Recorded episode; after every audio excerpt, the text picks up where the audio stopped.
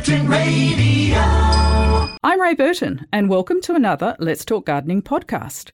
Our mission is to provide listeners with interesting, informative topics and up-to-date information. My co-host is Faye Acaro, an award-winning gardener, horticulturalist and media presenter. Faye's passion is educating people. Oh, and she loves bugs a lot too. My passion is simply beautiful, healthy gardens. And together each week we cover many great gardening subjects. It's Saturday morning and here come the girls, Ray and Faye, with Let's Talk Gardening.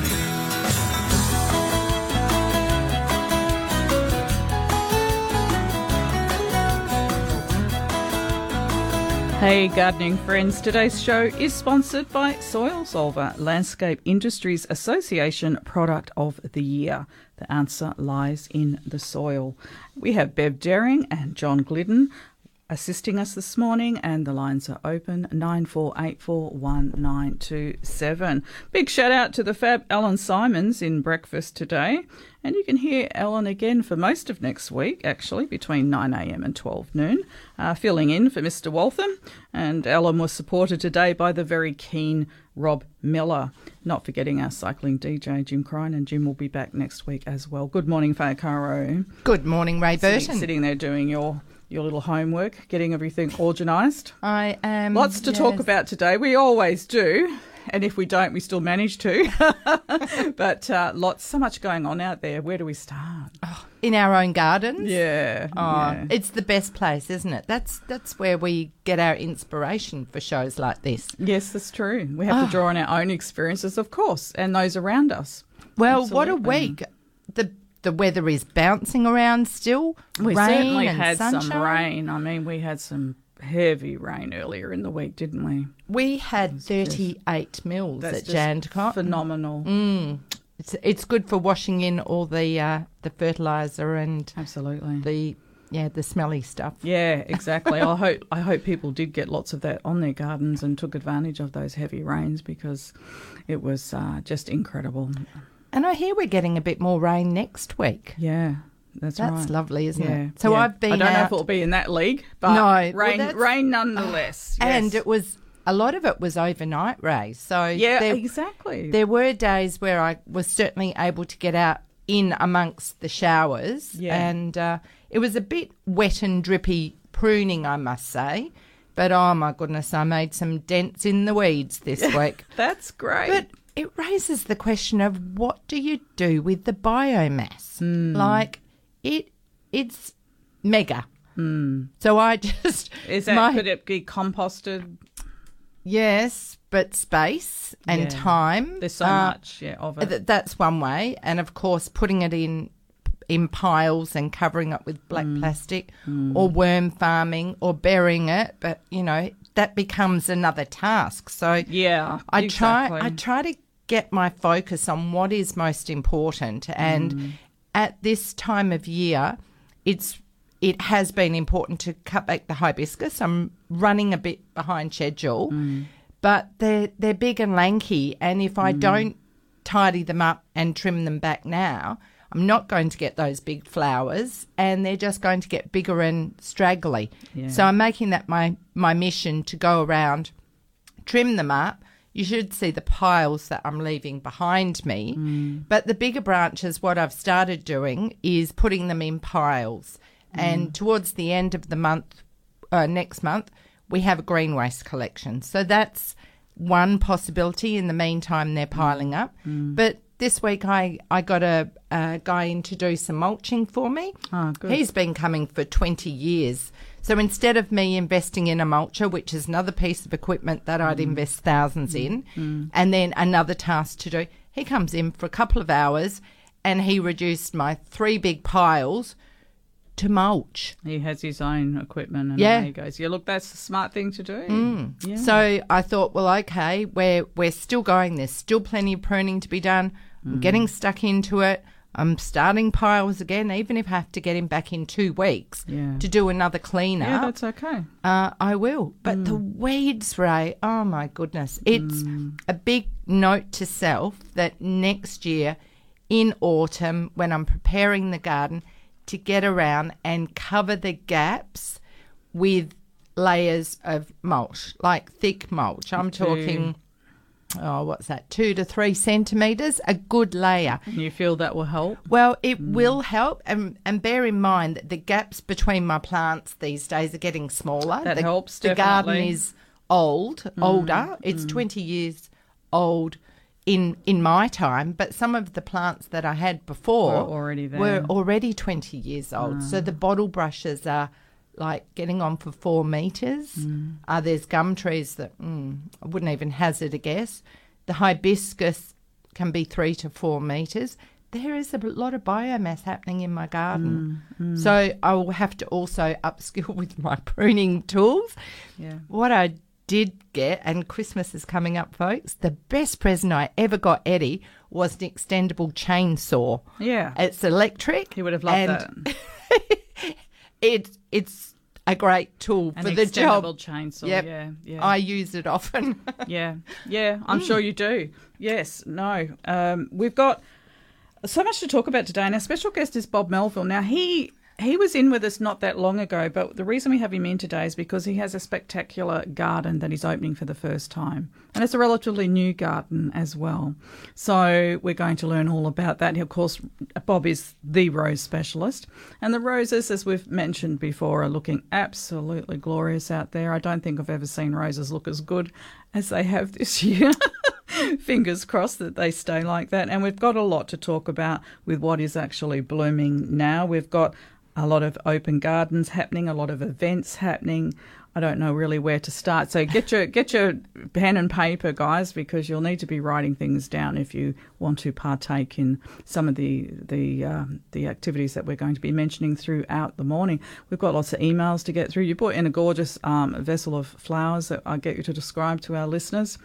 And we're heading to Kelmscott because we're talking about olive tree propagation. Yahoo! Ron, good morning. Morning, Ron. Morning. I've got an olive tree, and I'd like to take a cutting from it. So, what's the best way to handle this? Well, I've never honestly propagated an olive from a cutting.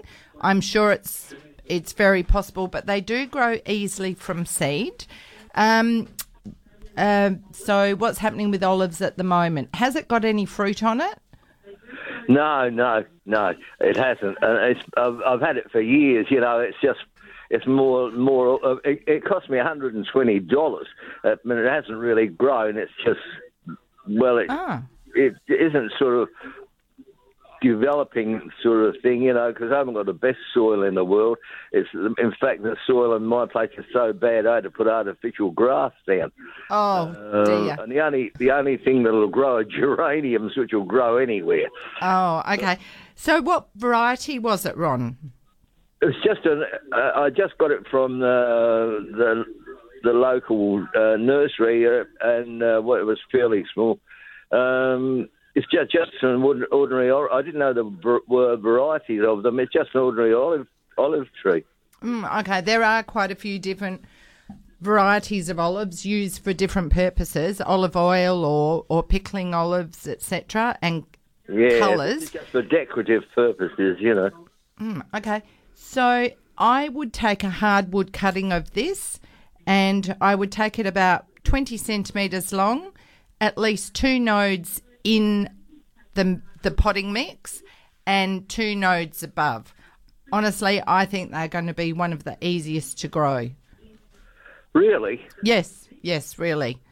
And a lot of things. In my list today, I actually put propagation down there because particularly when we're pruning, we end up with a lot of material that we could propagate from.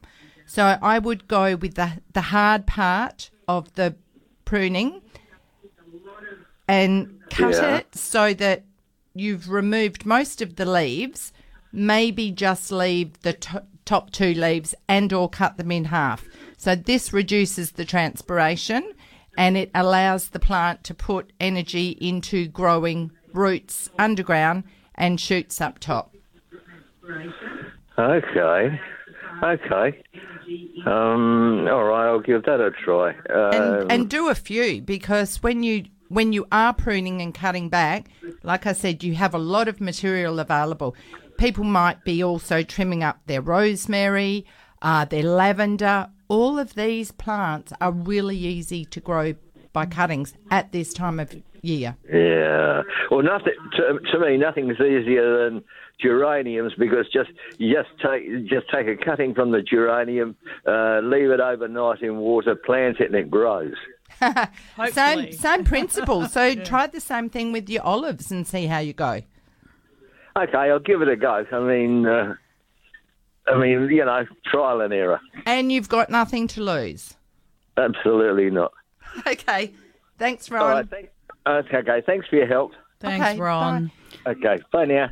And Ray, I wondered about olive foliage in a vase. Oh, superb. Really? Absolutely. Oh, gosh. That's a winner. I've been looking around my garden and looking for new ideas. So that's something perfect. I hadn't even thought of. I'd love to hear from listeners what they use out of their garden for fillers in flower arrangements, or what they're currently picking. Yes, because this is the florist coming out in you. You're just going through another phase. I am. I know you are. Yeah, yeah. No, look, branches, stems of olive is beautiful, just like a spray, you know, and the colours. And what would you put with it? Well, with greys, I like to add in obviously some burgundy. I like to add in something limey, and as I think. You could go either way. You could go deep colours or you could go soft pastel-y colours, you know. And really with grey, you've got so many options. Or any colour almost goes with grey, doesn't it? I think that's why it's such a popular colour for the internal of homes and things. It really is grey or greyish, you know, is a very popular neutral colour, and there's so much goes with it. There's not very many colours that clash against grey. Okay, and roses, of course. Yeah. I suppose you could put roses. Well, just think about it. Oh, the whites, the icebergs would look lovely. I love your soft yellows against grey. I love your deep reds against grey, and I love blues and apricots, and you know your oranges, and it's just it does set that. It does set the tone, and it's a beautiful backdrop to other colours, I think. Yeah, so. Love, love, love. All right. Let's head to Butler. We're talking about sweet corn. Chris, good morning. Morning, Chris. Good morning, ladies. How are you today? Very good. Very good, thank you. That's good. I've got a crop of sweet corn in at the moment. It's about a metre high. And do I cut the secondary shoots off? Oh. Is it from the same plant? Yeah, well, each plant's developing a couple of shoots down the bottom, coming off the one plant. Good question. Well, honestly, I never have. Doesn't mean that for you might get best results if you left all the energy going into the one main stem, because it's then not got competition. But then, by the same token, if you've got healthy growing plants, then you will get more fruit in more ears in those lower developing shoots. Yeah. I wonder if one of our listeners might ring in and give their tips. Yeah, and another thing, if I I've got a raised garden bed. It's about 2 metres long by a metre wide. Yes. And it's absolutely chock-a-block full of earthworms. Will slug and snail killer damage the worms when they dissolve into the ground? Well, it shouldn't do, but I would be selecting one of the slug and snail killers that are friendly to the environment. And you wouldn't be using an awful lot of them either. You would also be using them on the surface. So there's a new one coming up on the market. It may be in garden centres now. It's called Eco Shield, and we will in the next couple of weeks be talking to Steve Falchione from Organic Crop Protectants about it. There's another snail killer called MultiGuard, and that's iron based, so that will break down into the soil. So just have a look at the labels and find something that is friendly to the garden. I just use the normal Yates brand, and I'm not sure if once they dissolve that they'll kill the earthworms. All right. Also, bear in mind that your earthworms are probably deeper, and in the concentration that you're using, it shouldn't be a problem. We might get John to do a search on that, the results of snail and snug treatments on earthworms. Okay, then. All right. Thanks for your call, Chris. Couple of interesting topics there. Yeah. Okay, thanks very much for your time. Thank you. Bye for now. Have a good day, ladies. You too. 94841927. Curtain Radio. It's 22 minutes past 8. You're listening to Ray and Faye. This is Let's Talk Gardening. Now, we've got lots of emails to get through, Faye, and today the Epiphytic Cacti and Hoya Society annual show is happening. That's from 12 noon to 3:30pm at the Bassendean Community Centre, which is 50 Old Perth Road in Bassendean. That would be nice to go to. Yes, I'll be heading out there. You're going to go? The show. Well, I have to. Yeah. We met a few of the folk the other day. We did, at your house. Oh, yes. Yeah. The Rhipsalis. I need a Rhipsalis clavata, and I brought some pocket money with me today. But I have that clavata? Well, you might have, but I bought two recently from one of the big stores, and it's incorrectly labelled. Oh. Clavata has a little clubbed end. It's a bit sort of knobbly. It's fatter at the end. And I thought I had it, and I can't find it. So maybe I generously gave it away. I'd be surprised. But yeah. Very. All right, back to our emails, Ray. So this one's come in from Paula. She has an avocado that she's grown from seed. It's about 3 years old and in a pot. If I put it in the ground, can I control its height and size? Thank you for your informative and interesting program. Well, certainly, yes, you can. It would require pruning to maintain its height and size, but you can do that. The other thing that you could look into is grafting. So taking the branches from this plant and putting it onto a rootstock that is small and putting that in the ground. Mm-hmm. So that takes takes things to a whole new level. One of the things about avocados is they're very sensitive to being moved around. Do not upset their roots in the cooler months. So I'm talking autumn and winter. If anybody's looking at their sick avocados now and wondering why, if they have done that during winter or if they planted it out immediately prior to winter, this could indeed be a problem. They do not like the cold, and drainage is extraordinarily important for them. They must have good drainage. Okay. So just check with that. I know I've got a couple of avocados that have been grown from seed. They are not fantastic performers by any stretch of the imagination, but there are contributing factors. I have a lot of other plants growing in the same vicinity, so there is root competition, but they're all putting on new foliage now. They love trace elements. They have very shallow roots. They do require good mulch over the top because the fibrous root system at the surface is very it's very strong and very thick. So also, if you're fertilising them, be very careful that you're not raking the surface and then throwing fertiliser on, which would in fact burn roots. Them. Same as citrus. Yeah. Okay. So I hope that does help. Growing from seed, it may take 10 years. For about $80, you can get a grafted plant that is a dwarf, and it may actually be a better investment for you when it starts producing at $2 or $3 a fruit. So something to bear in mind. Now, Andrew has written to us and would like to know details or if there is a Staghorn Society or club in Perth.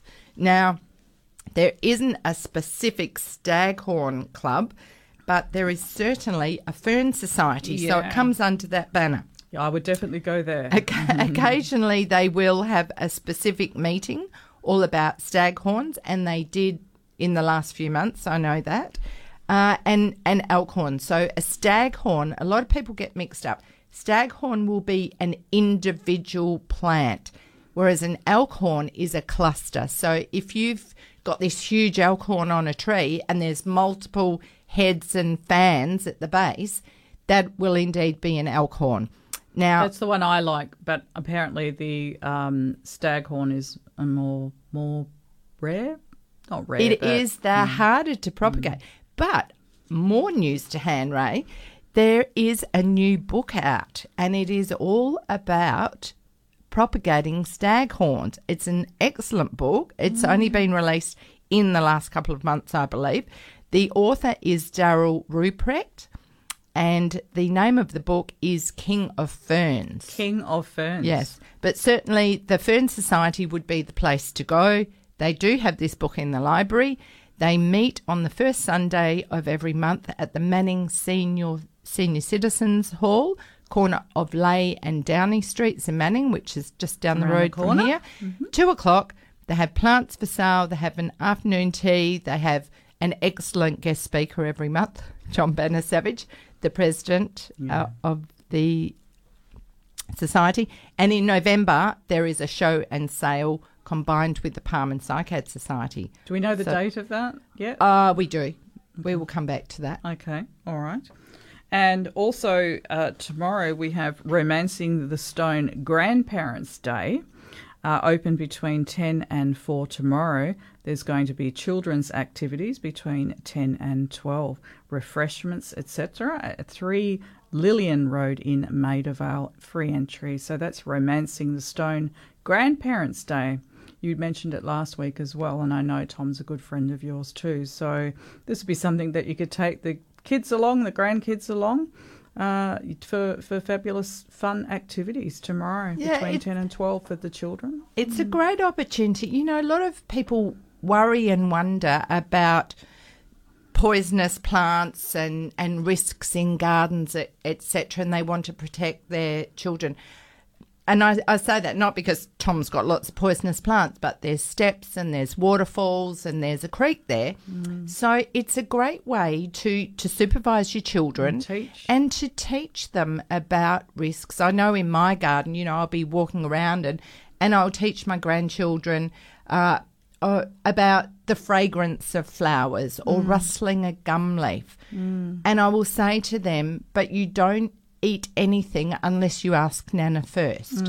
And I will tell them about poisonous plants. I will tell anyone who's working in my garden about the risks that I have there because, you know, there's a lot of plants that have poisonous sap. Right.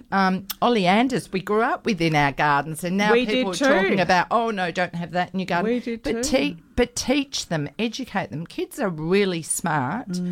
And they respond very well. They're little sponges. So, yeah, a great garden to take the kids to because they've got fairy dell and ornaments in the garden, and they've got Gnomesville, and Tom's built all these little houses and lots of nooks and crannies. Okay, so that's at 3 Lillian Road in Maida Vale tomorrow between 10 and 4. All right, let's head to Bunbury. We have John talking pawpaw from seed. Hi, John. Hello. Yeah, you were just talking about oleander. Don't stir your cup of tea with the stem of an oleander. No, but you can stir your milk with the cutting of a fig tree because this can help turn it into ricotta. Oh, yeah, my goodness. I have to something I learned. That's a light bulb moment. Yeah, I just saw your... Oh, very good. Yeah, well... In Bunbury here, all down Beach Road and that, all the street trees are all oleanders. Yes. I've pruned many of them, but never had a great deal of problem with them. But and yet any milky sap. Plant, or no, don't get it near your eyes. That's right. Yeah. A pawpaw seed. Can you grow a pawpaw from just a seed? You know, can you eat the pawpaw and plant the seed? Or? You sure can, John. And do you need two plants or only one? Well, when you by pawpaw, it has an enormous amount of seeds in it. So you plant them all. They come up very quickly. Now is an ideal time. What you won't know is if you have male or female or bisexual plants. Yeah. So you have to wait until they flower to determine the difference. I see. But give it a go. Yeah, and the last thing I wanted to ask you, I've got growing under my grapevine here, I've got a out-of-control, what's the name? It's a herb. Bloody... mint? No, it's 6 foot high. Bloody... rosemary. I got it. Rosemary. Ah, yes. Now... It's spreading too wide and it's going too high. Can I prune it or should I wait for it to flower? Look, you really need to keep that in check around your grapevines. Otherwise, it'll just get messy. And now is a great time to do that. Rosemary is one of the things that will most likely come back from some of the hardwood in there. Yeah. But if it's never been pruned... Oh, yes, I have pruned it a couple of times. Okay. Well, you can probably tell where you can cut it back to. Yeah. Back to where I pruned it before. Well, a little bit longer than that. 2'6" high, yeah. All right. Probably, well, if it's 6 foot high now, probably take it down to about half. Yeah, oh, yes. And my favourite tool for doing this is the battery hedge trimmer. I get a lot of mileage out of that. But I'm legally blind. I've got to do it by hand. I can't do it any other way. Okay, that's fine. I can't see good enough otherwise, yeah. Yep. All right, okay. Well, thanks you very much, John. All right, bye for now. Yep. I'm in the market for a hedge trimmer, actually. I was going to try and get one yesterday late afternoon, but by the time I get around to it, the shops are all shut. And Ella ate my electric toothbrush last night as well. So well, don't leave your hedge trimmer around. I know. She pulled the bottom out of it, the part that you put on the charger. So just all, So it didn't take long either. So I had to wash my teeth this morning. It felt like I was washing my teeth with a sponge almost, just a normal toothbrush. But once you've had electric, there's no turning back. Actually, one of my friends just sent a lovely image of a vase. You're talking about fillers. She's actually had to cut down her crimson spire because she's painting a house, and that's just another idea for you. You know, pieces just of crimson foliage. Spire, just foliage. Mm. I like that, just foliage. I don't always have to have all flowers. Right. Yeah. Okay. There you go. Another idea for you. New thoughts. Yes. Excellent. Okay. Now back to the hedge trimmers.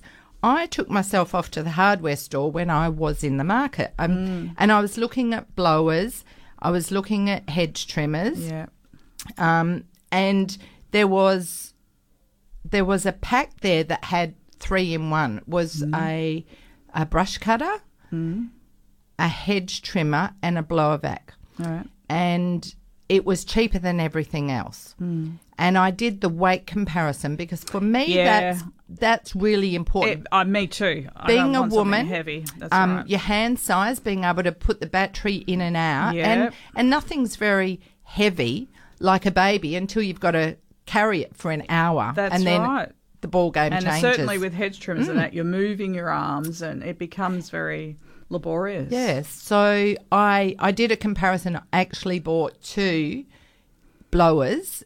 One of a pricier brand and one brand. Of the 3 in 1 pack, and they're going gangbusters. So, you don't have, to spend a lot of money. Okay. Mm. Well, I've got one where the battery that in my blower can be moved into, so I will go to that brand because I've got I've already paid for the battery. But do the comparison, Ray, because sometimes there'll be specials out there. Yeah. And, you might end up going the other way as well. Okay. Yeah. So, because, well, actually, the more my garden grows, the more hedging there will be to be done, actually, because I do have a few hedging plants starting to make themselves known. Yeah. Mm. But these battery tools make our job a lot easier. And as your gardens grow and your plants get bigger, sometimes you do have to invest in bigger tools, better tools, newer tools because things get blunt and old and sometimes it's not as cheap, or you can't find the right person to sharpen things. So the cost of sharpening something, yeah, or dare I say, you know, you could look at getting another tool. Yeah, as well for that. Mm. Yeah, so no, we do need our tools. And one of my clients is talking about maybe promoting with us these secateurs designed for people with arthritis and things, you know. So I hope he does come on board with that, and we can talk about that to our listeners, because I think that's a good one for our demographic. So it can just be hard, the ratchet style. Mm. Yeah, you know, it's just hard for people as you get older, just to be able to use your hands in the garden. It's a big issue out there. Mm. So I hope he does come on board with that. Yeah. Sounds good, especially in time for Christmas. Everyone's in the market. Funny that, yes. Mm. Only around the corner. You love Christmas, don't you? Yeah. Oh, well, yeah, Christmas is a bit bigger this year. The table's being extended and there's more high chairs than what you see at the Coles cafeteria. Oh, yes, I will love it. I will love it. Teaching them tradition, and it's nice. And there's traditions in the garden too. Or, you know, Christmas time, we always have the red poinsettia. Can't be any other colour. Yeah. It's got to be red. Got to be red. Yeah. And pots of red and white petunias, or red and white vincas, or red and white alstroemeria. Just very festive, gets you in the mood. It does, Now, Kay has sent us in a photo. She was one of the ladies that received my poppy seeds a couple of years ago. So she said, just wondering if you can identify this plant. It's grown next to your poppy, Faye. I didn't plant either. Your poppy self-sowed from last year, and this plant popped up next to it. Believe it or not, only one poppy. Gosh, they're fickle things. Mm. One plant, and it's huge with many flowers. So you get a lot of seed heads off that. So let them dry out, put them away, and bring them out in autumn next year. Sprinkle them around. And this plant is a giant. It's gone to the top of the fence.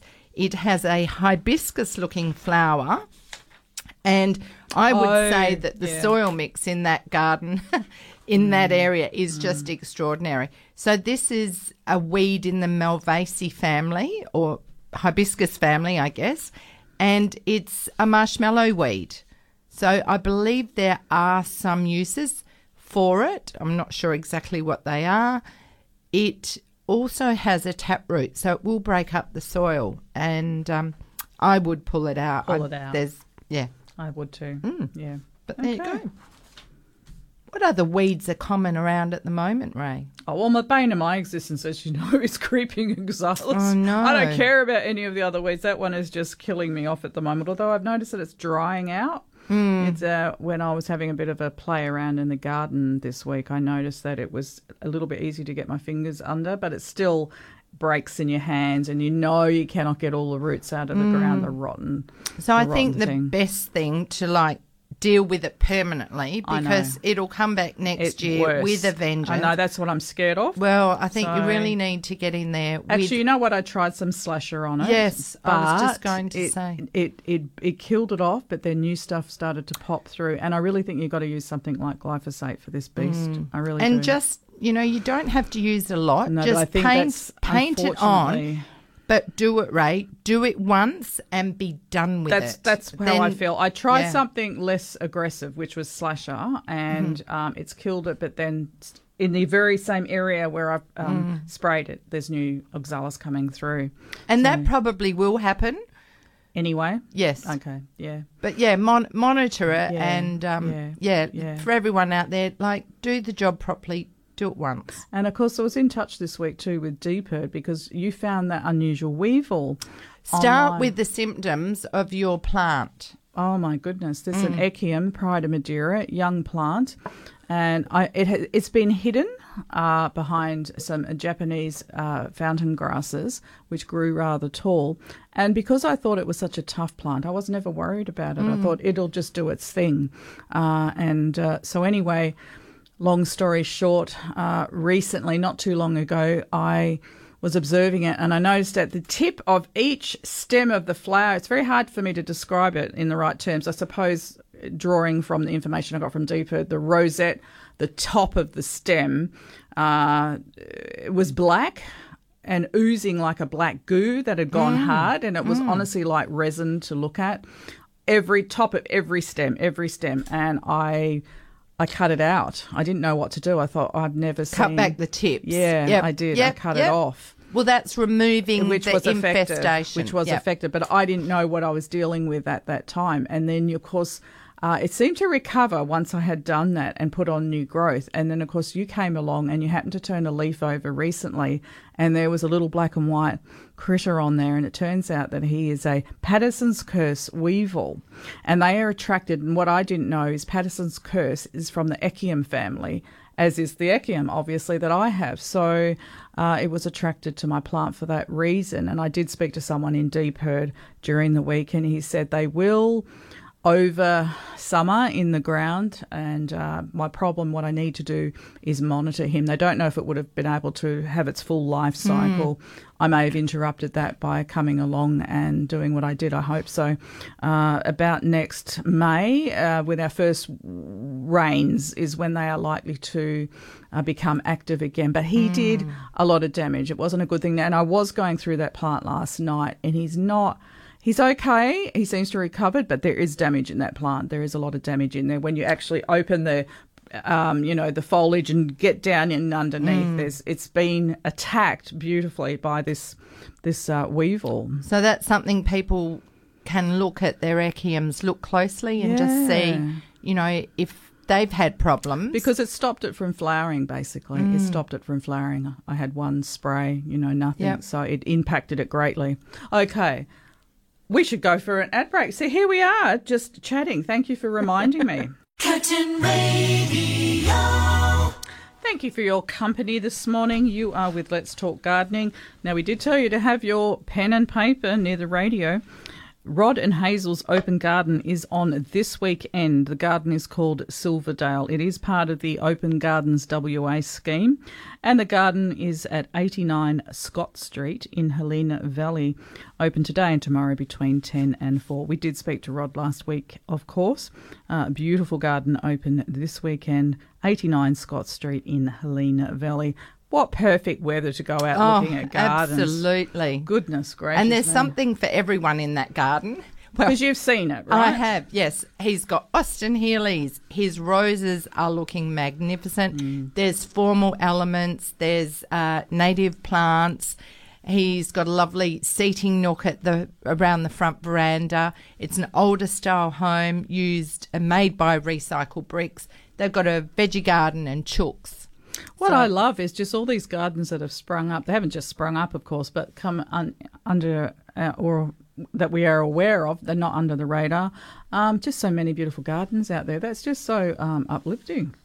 They're here in Perth. Yes, and more. We're hearing more amazement about them, which is fantastic. Yeah. We're finding out that there is other groups setting up and opening gardens. One that we heard of this week, Ray. Well, not just one, but...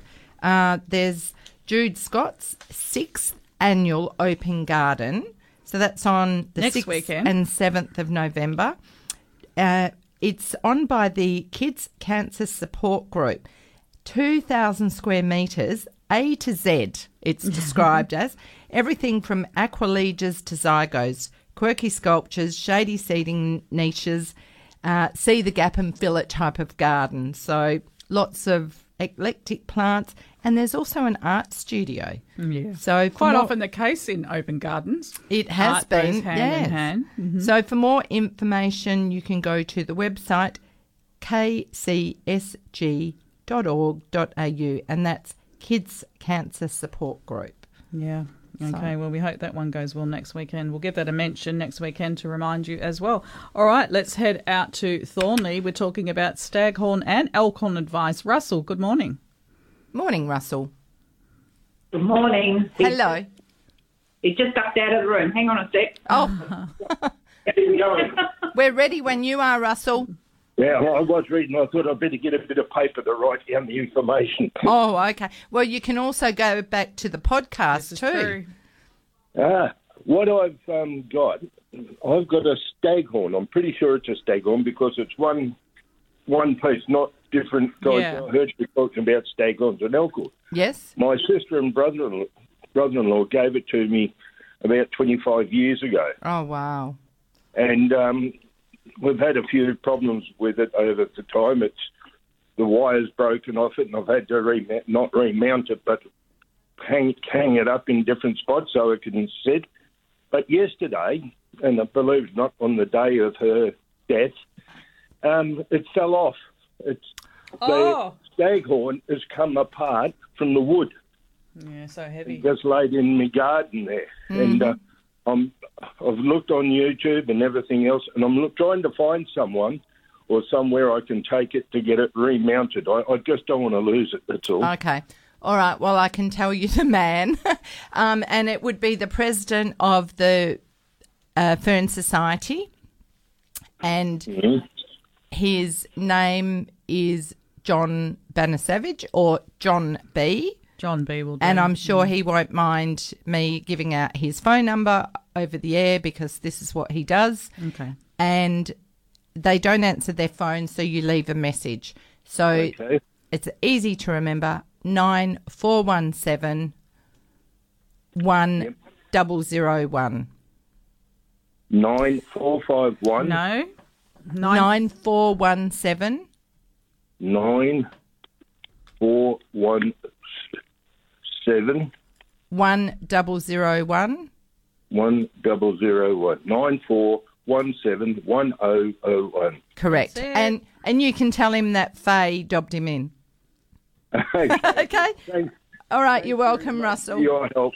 Okay. Thank you. Okay. Cheers. Bye. Bye. And let's go to Ashfield. We're talking about gall wasp on the lemon tree. Malcolm, hi.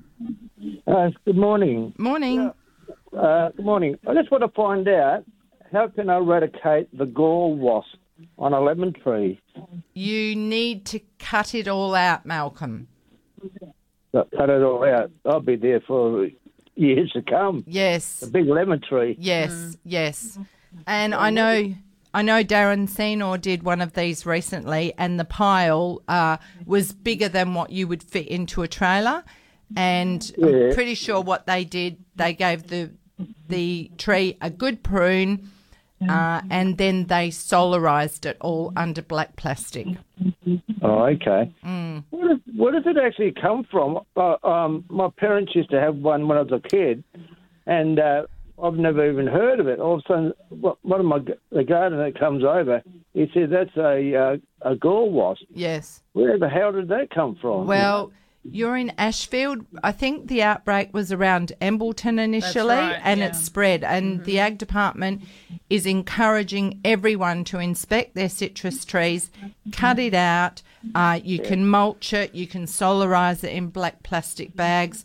You can scrape it with a potato peeler, but if you do that all around the branch, you're actually ring barking that branch, and it's no good for fruiting, so you might as well take it off and destroy it. Oh, okay. Sorry for the bad news, Malcolm, but there's no... That's right. Like I say, I've never even heard of it. Yeah. So it must be it must have just came in from somewhere. The last 3 years it's been more of a problem.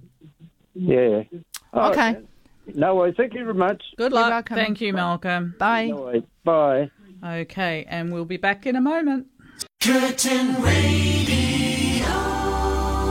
You're with Ray and Faye with Let's Talk Gardening, and I think what I'll do now is give away our $75 gift voucher, compliments of Kerry, up there in Pickering Brook, Bigger Trees Nursery, fabulous Bigger Trees. They have an extensive range of frangipanis, and of course I do know that she's just moved her frangipanis back from where they are stored over winter and back into the nursery, so it's rapidly catapulting towards frangipani season. I can't wait, actually. Do you know what I did this week, Ray? One of the tasks that's been on my list. You actually did a big tick for you. Yeah. You planted up all your frangipanis. Yeah, about 11 I think we're up to now. 11 cuttings that have been laying around for months that were given to me. Brilliant. So I feel very pleased. Yeah, so if you want to have a look, check out the Bigger Tree website, biggertrees.com.au, and bigger is spelled B-I-G-G-A. Here's my question. It's an easy question. Now, you do need to be a Curtain FM member not to have won a prize in the last 28 days, and our phone number is 9484 1927, and you'll be speaking with Bev. The question is, which flower does saffron come from?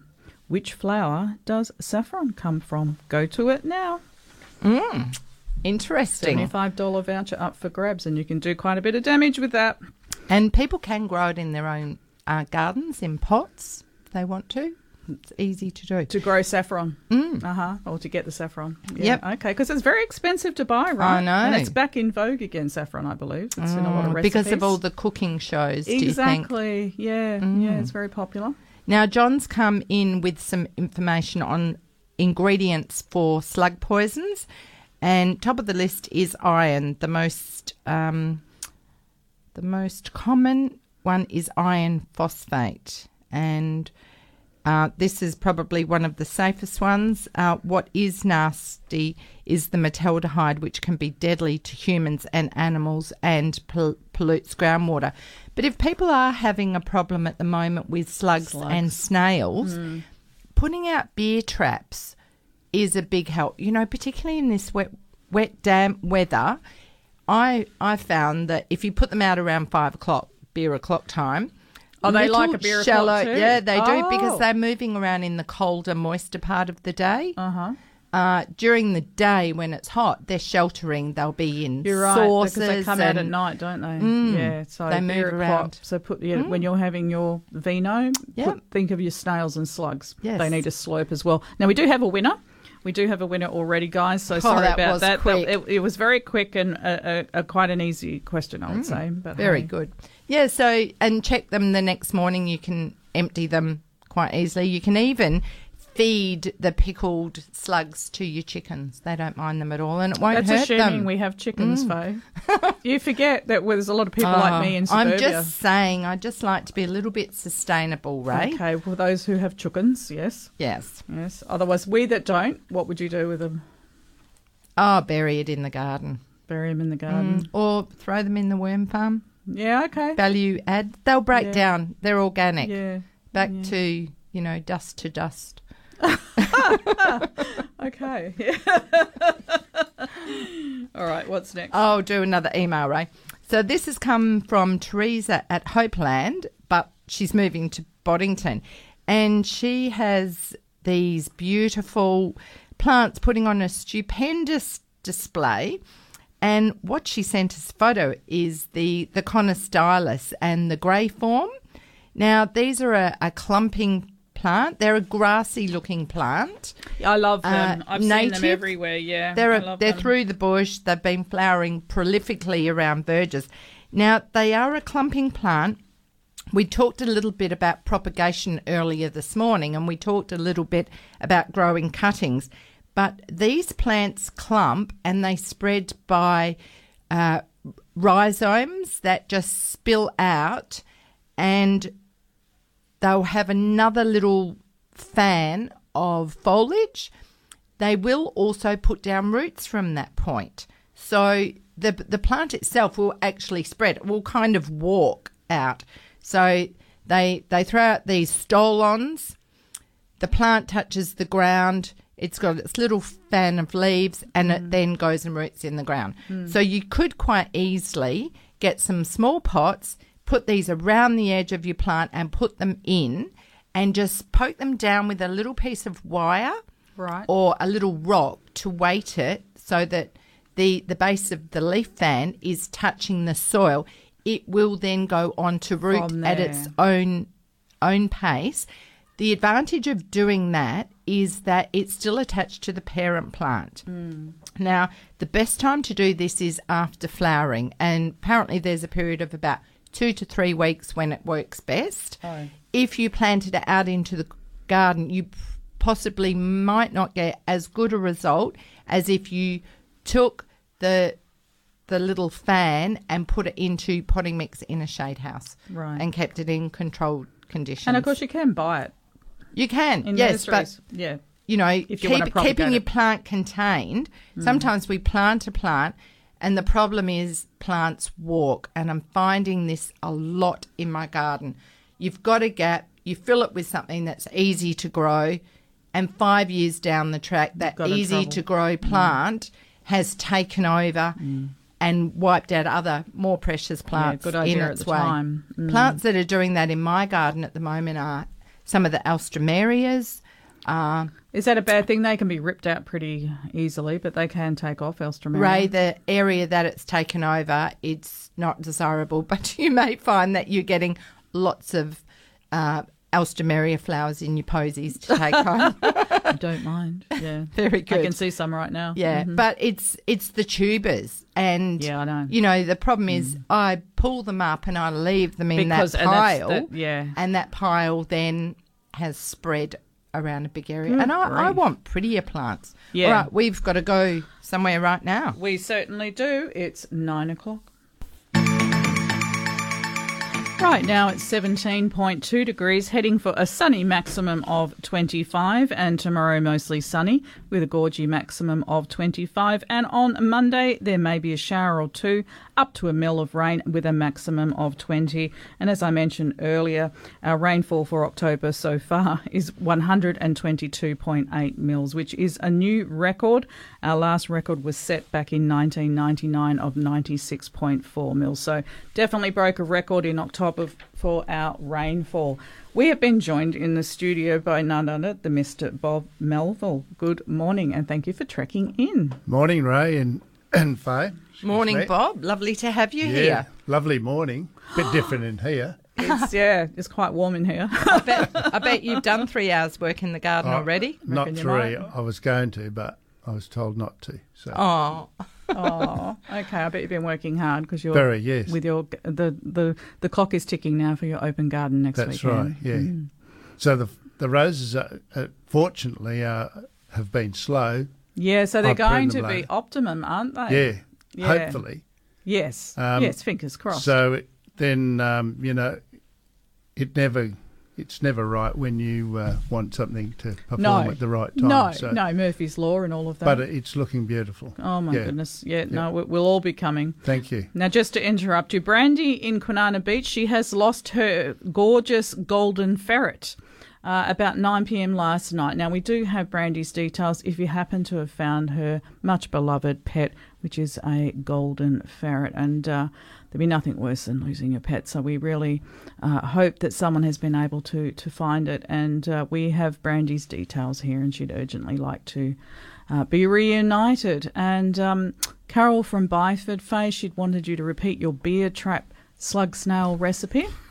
And also our winner is Anna with regard to our... I've got papers going in all directions here. Our prize this morning from Bigger Trees in Pickering Brook, the $75 voucher is yours, Anna. It will be in the mail to you this week. Our question was, which flower does saffron come from? And the answer is crocus. It's a very, very pretty bulb. It is. We don't talk about it very often. Well, no, they're very expensive to buy, but you sometimes can find them for sale around Perth and garden festivals quite often. Diggers. Garden Club, they have it. And sometimes Tesla's. Tesla, okay. Yeah, no, it's very, very beautiful. So, so enjoy that, Anna, and do let us know what you get up to with it. We can't wait. So I'll get you go back to your beer recipe. Right. Well, at 5:00, beer o'clock or wine, you get out there with your drink and you have little saucers set up. So it only has to be shallow. And you kind of just depress them into the surface of the soil so they're level with the top of the soil or mulch. Yeah, you can just stroll in. You just put a little slurp of beer in there and the slugs come in and they drown. How many would you have around your garden? Well, I have bobtails around my garden, so I haven't been using them of late. Mm. But I used to do it in the aquaponics beds many years ago. Mm. And the results were amazing. And that's what happened. You know, I'd be having a drink and surveying the garden and see the slugs come out and put in saucer. And actually the top of a retic fitting, the cap that goes on a stormwater pipe upside down, and you can put a decent amount of beer in that. And they come in and... they drink and they can't get out again. Mm-hmm. End of story. So the next morning you empty your traps. Okay. Sounds good. And you can buy traps too. You can actually buy the traps and use them. Slug pubs. Yeah, so I've got a few. But, Bob, you don't have a problem with slugs and snails in your garden because? A little, but we use the commercial slug and snail pellet, which is rain fast, so it doesn't. If it rains, it doesn't disappear. Ah, yes, because most products that we would buy, it does turn to mush pretty quick once the rains come. Yeah. So the snail and slug pellets don't have any effect on the worms. Yes, you were saying. So we use modern chemicals to make my load a little bit easier as far as weeds are concerned. So if you're growing weeds and they're good weeds, your soil's healthy. Okay, that's positive for you, Faye. Yeah. Oh, you wouldn't have a weed in your garden with 1 week out from the open garden. Mainly because I recycle most things. So recycling, you always get some weeds with it. So, recycling's our saviour. Good. So I was talking to Ray this morning about the biomass that you have in a garden. The bigger and older the garden, the more biomass you have, the more weeds, the more prunings. How do you manage, you'd have rose prunings? Yeah, I don't think the age is anything because age covers the ground. So without sunlight, you don't get weed problem. So as my garden gets older and everything grows, the sun doesn't reach the ground so that the weeds don't germinate. So it's essential that people know why things happen. So if you do have weeds and you allow them to set seed, it takes 7 years, but you've got to not allow it to reseed again within 7 years, and then you have some control. So what do you do with all your prunings? How do you recycle them? Well, I should recycle them by putting them through a mulcher. So if you're pruning your roses or anything, you should have a mulcher there and put it straight back onto the ground itself. That's how Mother Nature did it years ago. Yeah, yeah. I was talking about the rose, how old it was. It's been carbon dated 37 million years old. Wow, that's amazing. So I know you've got a little problem with a listener that her leaf has gone yellow and hasn't got a lot of black on it, but it's got lots of brown on it. And this was Cindy's email from last week. Was it? Yeah. Okay. So, Cindy, if you're listening, what's happened is your rose doesn't look in good condition, may need a good feed, but that's a natural occurring thing for roses to do is that's how Mother Nature fed it 37 million years ago. And the black spot attacked it. It fell on the ground, it was processed, and then your microorganisms process it again so that the plant can eat it. So it's quite simple if you know how Mother Nature works. And unfortunately, not a lot is said about how Mother Nature really does work. Yeah. So just needs a good feed. It looks as though it's been burnt. The edges, when the edges go brown, it's normally the plant is lacking water in the actual ground, and it draws it from the furthest point. So that's another thing. It might be somewhere where it's not getting sufficient water, but we have had rain, but the rain doesn't always penetrate in certain parts of the garden. Exactly. And I think Cindy's photo looks like it's in a pot, and of course with foliage over the top, it kind of acts like an umbrella. So although we've had rain, it may not have got into the base of the pot. Right. It's also sitting in a saucer. Plus, Faye, that if it hasn't been repotted in the last, it's been in the pot for a few years, it's wanting to get out of that pot or put some new soil in, basically cut the root system back 50% and the top of it 2/3, take it off and leave a third. And repot it. You can do that now. It's under stress, so it won't worry it. And basically keep it in a shady area until it starts to grow again. Very good. Thank you. So, Bob, tell us about your garden, please. My garden. Yes, well, we all my garden's only very young. It's only about three and a half years. Yeah. It looks as though it's been there for a while, especially the roses. And I've planted like they do in Europe, that they plant not just one of this and one of that. I've planted 25 of blocks of colour.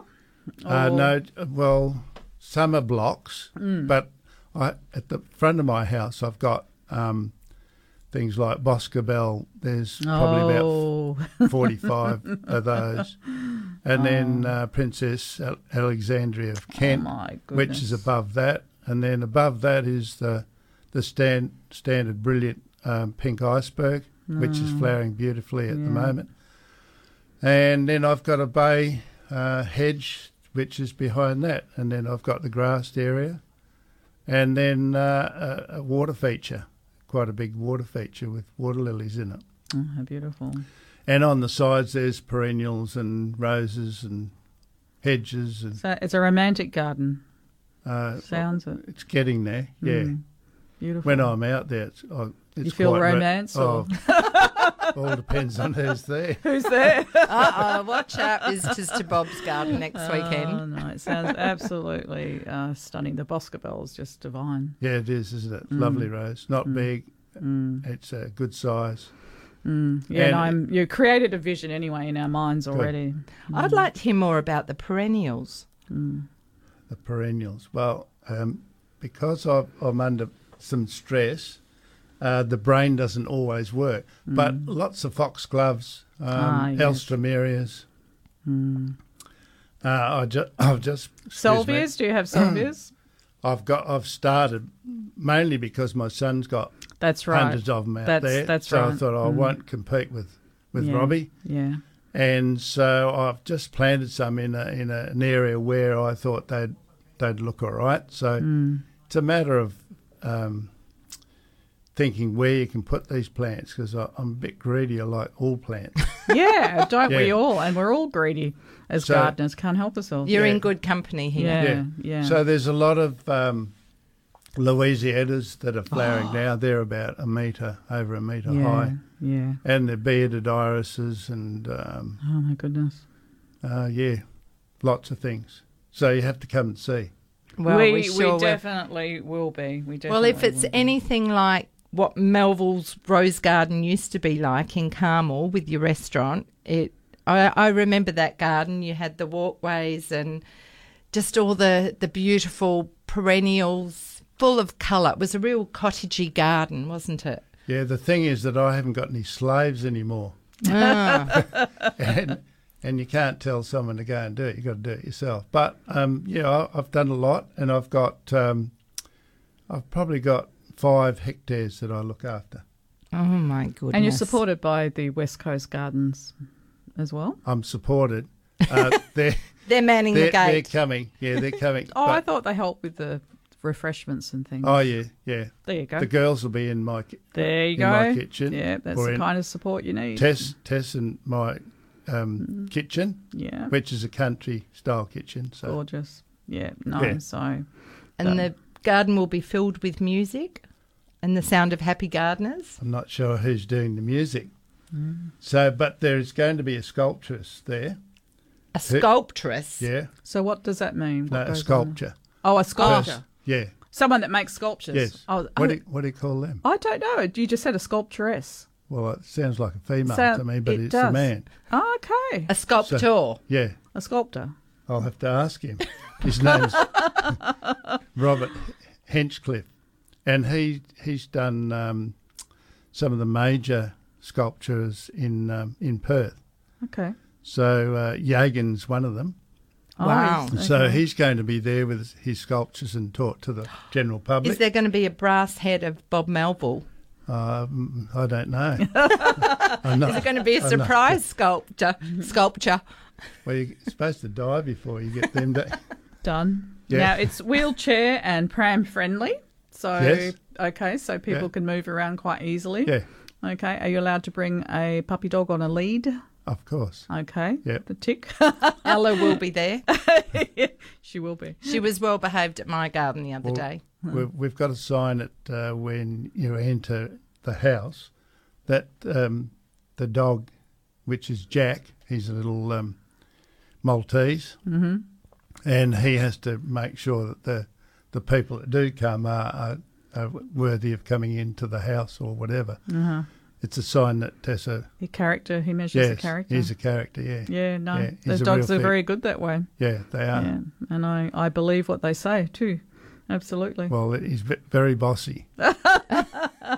Aren't they all? Yeah. Where does he get that from? Well, Tessa wanted a dog mainly for her father before he died. And so she looked around the place and there's a store there that does dog clipping. It's called the Clip Joint. And they found a dog for Tess. And, yeah, it was perfect. So he's a little lap dog, white. Yeah. Cute. And he's cute. Yeah, he's very cute. Mm. Yeah, he's a bit of a chick. A chick magnet. Magnet, yeah. So yeah. So you take him for walks? And... I take him to get clipped, but Tess takes him now, so... Because you bring back all the chicks. Yeah. Bob, you're a character. Okay, now we do have Bob Melville in the studio with us. He's also the president of the Roe Society of WA and a member of the Hawke Media Association, and very much an iconic and well-known rose grower. So here's your opportunity to ask any question you would like of Bob. 94841927. Curtain Radio. You're with Ray and Faye and our special guest this morning, Bob Melville, President of the Roe Society of WA. Now, there is a plant fundraiser happening at the moment. It's on till the 5th of November and it's in support of Afghan refugees. Now, it's happening in South Perth at the South Perth Learning Centre. That is where it is, and the information that I have is a little bit limited, but there are plants and seedlings available which have been grown and donated by the members of the SPLC Plant Fundraiser Society, and the profits support Afghan refugees through ANHCA. And there are a variety of plants and posies and gardening books and even pot plant cozies, all sorts of things there. On today till the 5th of November, plant fundraiser on behalf of raising some dollars for the Afghan refugees. Okay, so it's South Perth Learning Centre. So if you can pop in there, do a good deed. Okay, carry on. Shall we head out to the lines? Yes. All right. We're talking about a kaffir lime tree. Valerie, good morning. Oh, hi, Faye and Ray. Yes, I've got a kaffir lime tree in the ground, and it's doing really well right now. It's about a metre high.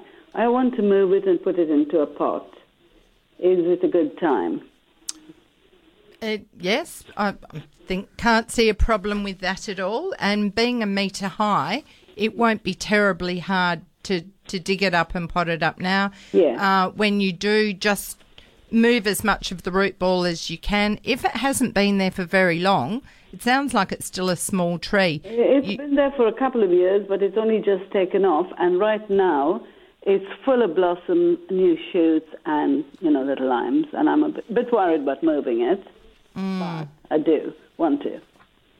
Well, if it is in the wrong place, now is a good time from that perspective, and just take as much of the root ball as you can, put it into a good quality potting mix, put it in the shade, and you will lose, the flowers will drop and it won't set fruit. But really your kaffir lime tree is more designed for leaves in cooking anyway.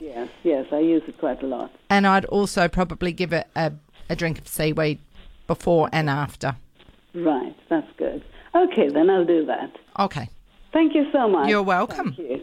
Yeah, have a good day. You too. Bye. Bye. And, Ray, we also received an email about a mango tree from Nolene, and she sent in photos of bark, which is crackled, and, you know, potentially it's dying or rotting. Yeah. And this is a typical sign of anthracnose. Yeah.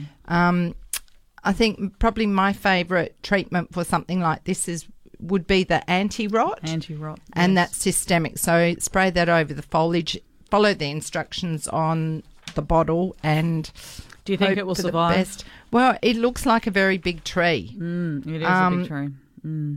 I don't imagine this has just happened. It may have been happening over a period of time, and it may be been noticed. Be worse because of the ongoing wet winter that we've had. Yeah.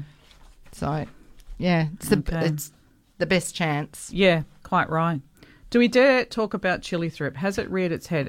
Are you aware of any issues out there? Not at the moment. Great. Okay. The roses everywhere have just been beautiful. The best season, right? Is that just because of the weather we've had? Weather, yeah. There you go. Mainly, I've noticed this year some of the areas where the sprinklers don't sort of reach. So I've changed the pump now, so I've got more pressure. It's still dry. So because we've had more rain, they've had more water. So water and a bit of food and some sunshine. We're in business. Yeah. I mean, the flowers are bigger, brighter. Yes. And once the sun comes out, it starts to make them it fades. But say in England where it's cloudy all the time, their colour is a lot better. Not always, but in some varieties. Like some of the David Austins, they don't like the cold. They like warmth and they get colour with warmth. But some of the others are the opposite. So normally what happens is if the ground's dry, it'll take it from the furthest point, and the furthest point is the flower. So if people realise that if they can see their flower and it's only quite young and it's starting to sort of see some stress, then it's 9 times out of 10 it's water. Okay. So most people want to give it some more food because they think it needs more food. Well, you kill it quicker by giving it food. Just make sure that the water content in your soil, and mulching is very important. Yeah, because I have young roses which I bought through your son, and they nearly died from chillythrip. They were small when they became under attack. And I got to a stage where I thought, I've done everything I can. You're either going to live or you're not, and I just have to step away. They are blooming. They are just so healthy. Yeah. I am grateful, and it knocked them around, something shocking. Really did, because they were, very, very small in the ground when they got hit. And, they're just coming into their own now, and they just, they do.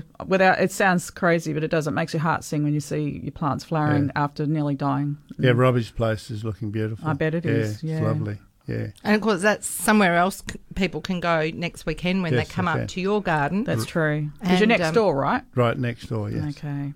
So that's Melville's Rose and Garden, in case anyone wasn't too sure. But they've got an amazing amount of salvias and roses on display. Yeah. It's garden style. It is, yeah. It's very beautiful. Romantic and if you're a bit stressed, go up there and just wander around. Indeed. Decompress.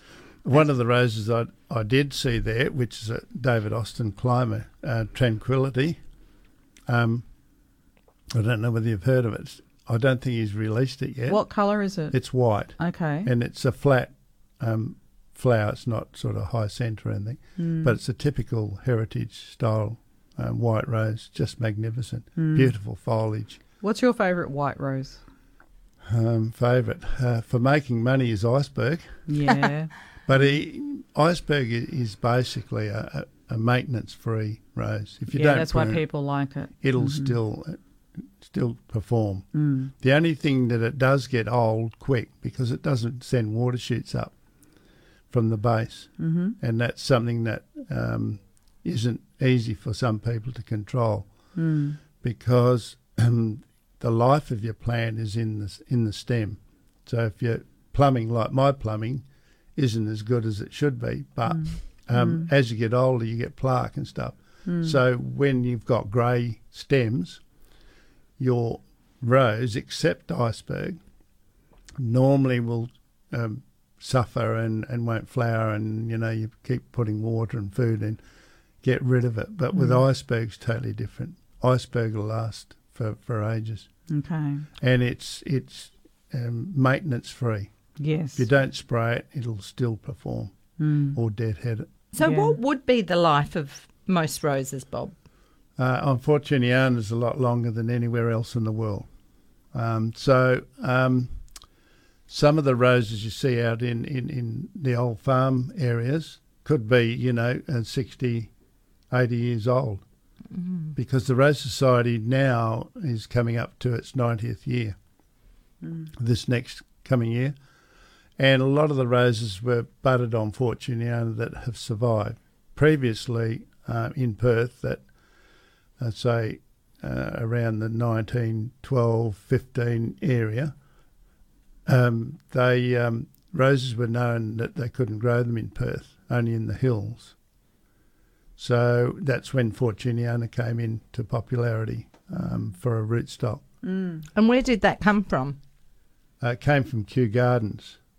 And it was called Fortuniana because the botanist Fortune,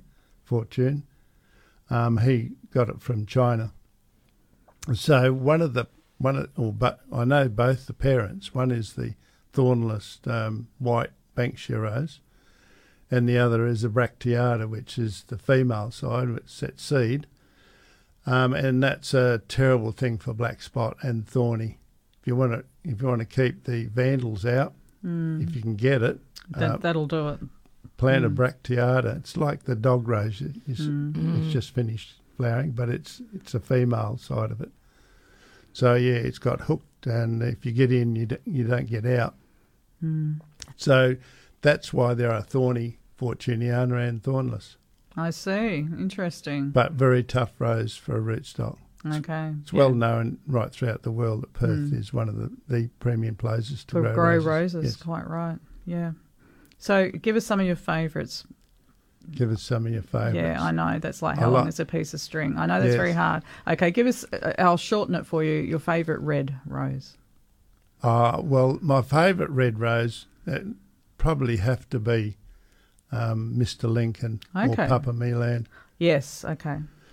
And there are some newer ones. Sir Donald Bradman came out thinking it was going to be a good rose, but it hasn't performed like it should do. Okay.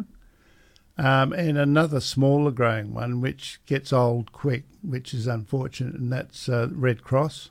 Mm-hmm. I planted about, 50 Red Cross. Yeah. Because when I had the cafe, we used to make our cordial. From Red Cross, makes a magnificent red rose red cordial. Yeah. From the petals? The petals, yes. Okay. So that's another one for a pot, but it hasn't got a long life. Okay. So these are interesting tips for all of us. Breeding, yeah. So whatever's bred in it, or it's breeding, I don't know. I don't look at it. I don't have time to sit down and look at those things. But red roses... like the Dark Lady in David Austin's, that's one of my favourite. In autumn, it is the most magnificent rose you'll ever see. Dark Lady. Yes, I don't Dark know. Lady. Okay, I'll have to check that one out. So I've got about 50 of them, I think, in my back garden. Mm. You'll be able to check them out next week. Exactly. So what about roses along the lines of how good the iceberg is? Ones that are disease resistant, perform even if you do nothing. Yeah. Easy care, a lazy gardener's rose. Delight, yes. But I think, there are some exceptions, but they all get black spot and they all get a few problems. And what you're saying is probably a lot of the David Austins, believe it or not, are very... tolerant to things like black spot and that. I've got Golden Celebration, which is just magnificent at the moment. It grows to 1.5 metres, probably 1.5 metres by 1.5 metres wide. Wow. Just a magnificent rose. When you come down the drive, it hits you. It's going to pops. It's got a massive flower on it. It doesn't last as long as I'd like it to, but that is a very good rose. Boscobel and Princess Alexandra of Kent, those two roses, as far as a pink rose is concerned, is magnificent. Sophie's rose is bulletproof, which is a very dark sort of pink cerise colour, very upright, good for a small hedge, and doesn't worry it even in the middle of winter. It can be raining cats and dogs and it's not affected. So there are those freaks. Yes. We like them, yeah. And like gold bunny and things like that, they're pretty well bulletproof. They'll perform and keep flowering, and the modern rose really, when you look at it, is so strong. My son looks after my youngest boy looks after the roses in the city of Kalamunda, and that they are magnificent this year. Just a credit to him. And I always remember you saying some years ago, you know, roses in general are probably the most generous plant, because how many, you know, plants flower for the length of time they do all year round, almost 9-10 months of the year. Yes, that's right. Yeah. So the rose gives you so much. And gives you so much back. Little. Yes. Exactly. We're in Morley chatting to Rosemary. Good morning. Morning, Rosemary. Morning. Thank you for taking my call. You're welcome. We've got Bob here. Hello, Rosemary. Hello, Bob. My question for you is that I've got three roses that have been in the garden for about, at least 10 years. They're white, just floribundas. And do I have to wait until next year to transplant them? So have you looked after them well? Yes, they're lovely. They're beautifully flowering now, but I just want them in another position. So I didn't want to do the wrong thing. Well, it's better to leave them until July. But right, okay. If I want to move something, I move it today. I don't wait for another 9 months. So the reason why I asked you about was it growing well, it gets a bigger shock. If it's struggling and you dig it out and you wash all the soil off. So I better finish what I was going to say. If you've got a rose that's suffering, you dig it out. You basically prune it back to nothing, root prune it, make sure there's no soil left on it. And And you put it in a nice pot with good open soil. Must be good open soil. And you can put your food in there straight away, which is slow release. 8 to 9 months. Must be 8 to 9 months. Don't get 3 to 4 or 5 to 6 because it'll release too quick. Right. So you put the slow release not at the bottom of the pot, but at the bottom where the roots are going to sit on. So that when it starts to grow, it'll get food immediately.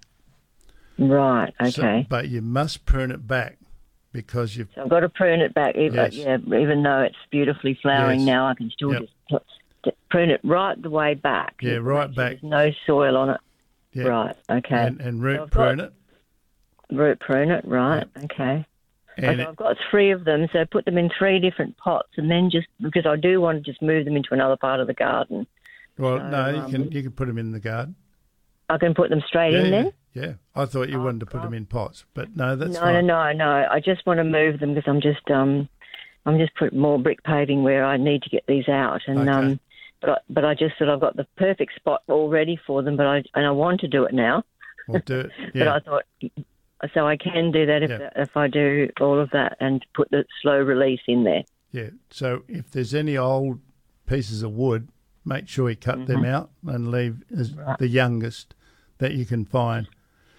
Right, okay. Because you're taking most of the root system away that feeds them, you need to reduce the top, even if they've got no foliage on. Right, okay. And try and protect them if it does get really hot very quickly. Yeah. Okay? Yeah, okay. And just use the slow release. Yes. Excellent. All right. Well, thank you very much. I'm going to do that now. I'll, and don't bury them too deep. No. Okay, not too deep as well. That's right. All right. Thank you very much for your advice today. You're welcome. Thanks, bye, Rosemary. Bye-bye. And let's head to Mount Rishon. Wendy, good morning. What's wrong? Break. Good morning. Okay, hello. Wendy, do you mind if are you able to hold? We've just got to have a quick break and we'll come straight back to you. Yes. Okay, one moment. We'll come back. Thanks, Wendy. Curtain Radio. Okay, and straight back to our call. Are you there, Wendy? Yes. Thanks for that. Yes, Wendy. Bob, would you know the name of a rose? It's coral in colour and it has a yellow stripe through it. Well, there's a few that are like that, and I'm just trying to think. And I'm just trying to think of the breeder. Are they like called candy something? Or? There's candy stripe, but that's not grown anymore. No, these come from France, and I can't think of his name, and I can't think of the names, mainly because I haven't got any in my garden, but I used to grow them before. Maybe if you give my son a ring. At Melville's Rose and Garden. I know I'm not supposed to do that, but he's got a lot of the Delbards, they're called. What, say that again? Delbard roses. D-E-L. Yeah, Delbard. Delbard. Delbard roses. And they there's a lot of striped roses there, yellow or orange with yellow stripes and all that sort of stuff. So have you seen one before? Yes, the chap that lives just up the road from me has a bush that's just about dead, the bush. Right. But every year he has, these roses come on it. And, yes, I just like it. And I'd like to get one for him to replace for him. There you go. You'll be able to pick one up next weekend, Wendy, after you've been to Bob's open garden. Never thought of that. Bob's open. But I'm sorry I couldn't remember. Normally I can, but obviously brain's not working it like it used to. Okay. How do I get in touch with your son then, Delbard? Would you have the number? No. His business name is Melville's Rose and Garden. Okay. All right. I'll look that up. Good. Thank you very much. Thanks, for your help. Sorry for that, Wendy. Bye. Bye for now. And let's head to Baldivis. We're chatting with Jill. Good morning. Good morning. Hi, Jill. Morning. Morning. Hi.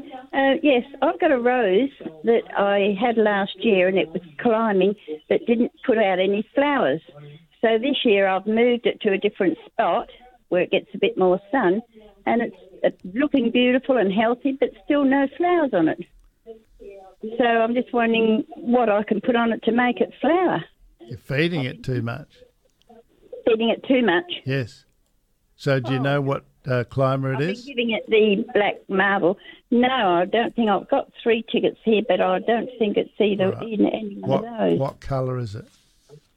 Well, it would have been red, because I always buy the red ones. Do you? I don't know whether it's the black boy. I've got a ticket here for the black boy. I'm not sure whether it could be that one. Is it very fragrant, dark, red? Well, it hasn't got any flowers on it. I've got the ticket. It's dark red, yes.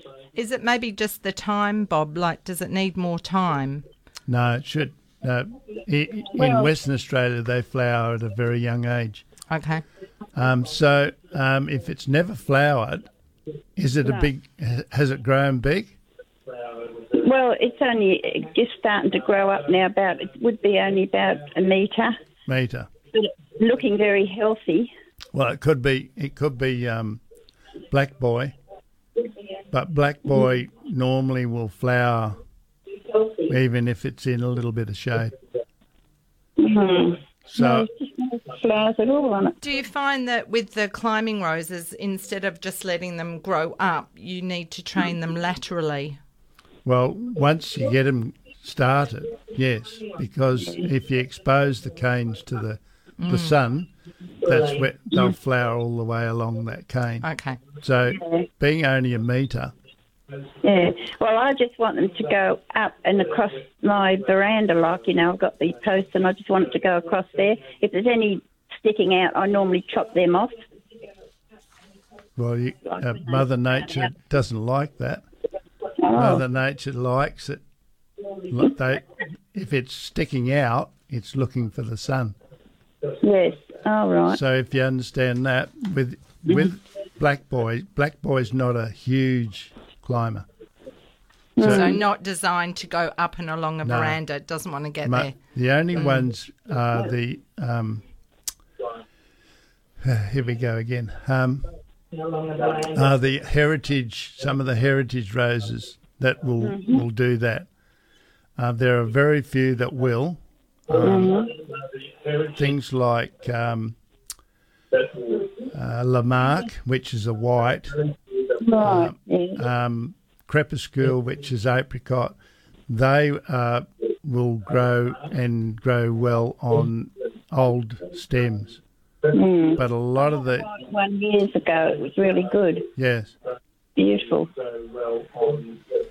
Anyway, I'm not sure whether that one's a black boy or not, but anyway, I'm not sure what it is really. But... So if it's not flowering, it wants to grow.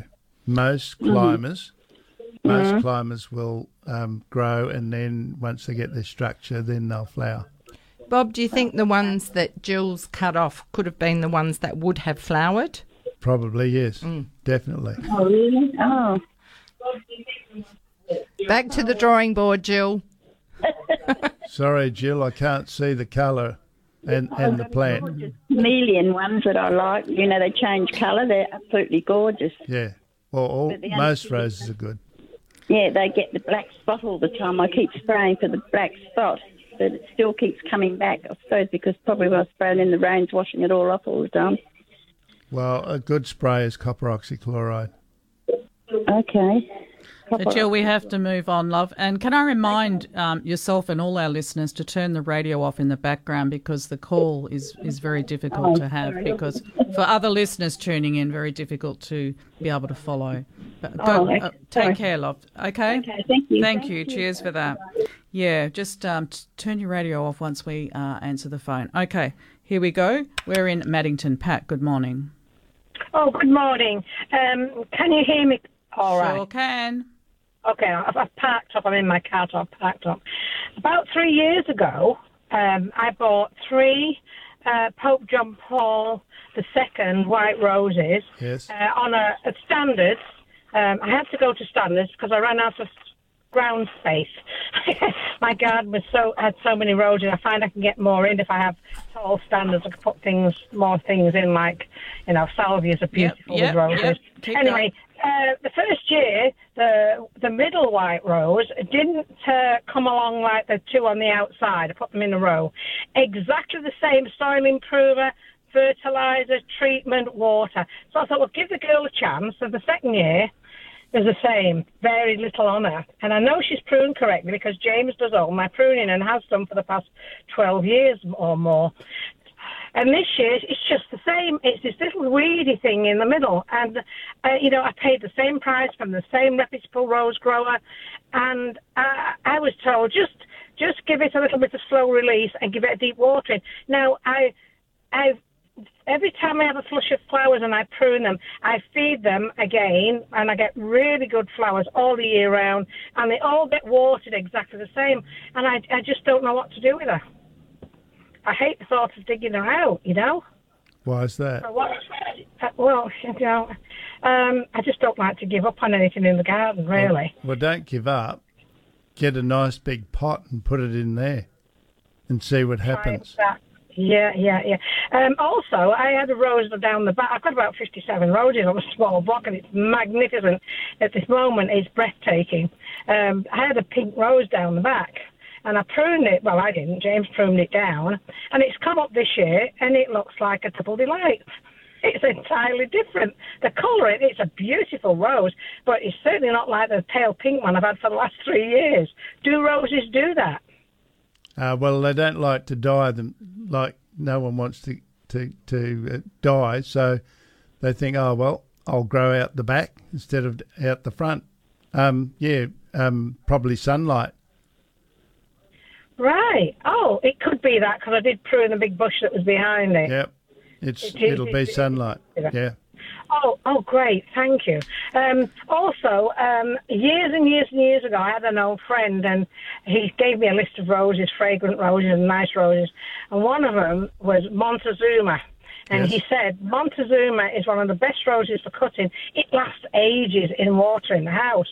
And I've not seen it for donkey's years. And then I saw one in some hardware store where I don't usually buy my roses because, you know, different reasons.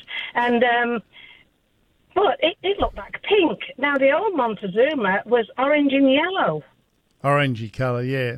That was one of the... It was orangey colour and it had, like, yellow shadings on it. It was beautiful. Well, you know, and so I don't know what's happening with the names of roses and the changing. So, Pat, what we're going to do, I have to go to a short break, so I'll hang up this call and Bob can respond to you after our break if you're still listening. Yes, thank you. Okay, thanks, love. Cheers for that. Go well. Take care. Okay. Curtain Radio. Today's show is sponsored by Soil Solver, Landscape Industries Association Product of the Year. The answer lies in the soil. And so it does. And also just quickly mentioning the Festival of Country Gardens is happening this week from Thursday through to Sunday down in Bridgetown. Now they have 18 private gardens to be viewed. Strongly recommend if you can get down to that beautiful part of the world. You're going to be in areas such as Blackwood Valley, Southern Forest regions, Bellingup Green Bushes, I should say, Boyup Brook, Bridgetown, Manjimup and Nanup. One of the most beautiful parts of the world, starting from this Thursday and open till Sunday, 9:30 a.m. to 4 p.m. You can get 4-day passes. You might like just to go for the day, but if you can get down to the Bridgetown Festival of Country Gardens, and you can also Google that very easily, festivalofcountrygardens.com is going to take you to all that information. Faye, you look like you want to say something. Oh, Ray, we've just about run out of time again. We've got a couple of emails to get through. Bob, this one's come in, so we should cover it now. It's from Kiaja, and she asked about a rose cutting that is a Penelope. It's a year old.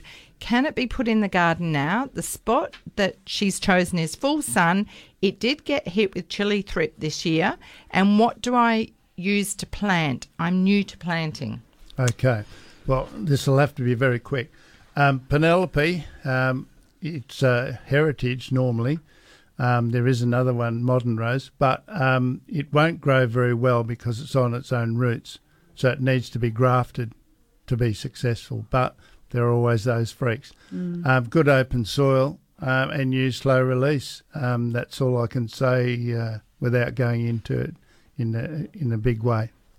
Okay. Now, Jenny has also sent in an email. A little plant has come up in a hanging basket with a stapeliad, and it's one of my favourite weeds. It's a stinging nettle. Mm-hmm. And the reason I say that, I know a lot of people don't like it, but there's so many uses for this plant as a weed. It's edible. I know it can sting if you're pulling it out. Yeah. But if you look around, the fast-flying butterflies that are around in gardens now are the Australian admirals, and this stinging nettle is a food plant for them. Just hold off, leave it for a bit longer. It may help a caterpillar complete its life cycle. Okay, and June of Beckenham, she loves the show, listens every week. We know you do, June. Love you too. She purchased some roses from Bob many years ago, and they're still doing well. Now, I don't know if you can remember these ones. She's saying she's got a brownish yellow flower. Don't know. And two-tone reds are her favourites. So goodness me. Sorry. Yeah. It's going back a bit. Many. There's many. There's about 10,000. So just to finish up, Melville Roses, your garden is open next weekend, Bob, the 6th and 7th of November at 26 Mottram Street in Carmel. Yep. And it's open from, will it be from 9, was it 10 a.m.? 10 a.m. to 4 p.m. Yep. Okay, part of the Open Gardens WA scheme. It's a garden not to be missed. And before we go, the next weekend is the Perth Symphony Orchestra is coming to my place in conjunction with the City of Kalamunda. Is that the weekend after? Yes, on the 13th. Oh, my goodness. Okay. Thank you for coming in and taking some time out of your busy schedule, because I can imagine that every minute is precious to you right now. It is, yeah. I know. But thanks, Ray. And Faye. Pleasure having you here, Bob. And everyone. Thank you. Thanking the team, Bev Dering and John Glidden, of course, our very own Faye Acaro. My gardenism for the morning is: gardening requires lots of water, most of it in the form of perspiration. George Minoldi is next with the classic 60s. Take care of yourself. Enjoy this fabulous weekend. Happy gardening. We hope you've enjoyed listening to another edition of Let's Talk Gardening on Curtain Radio. Happy gardening.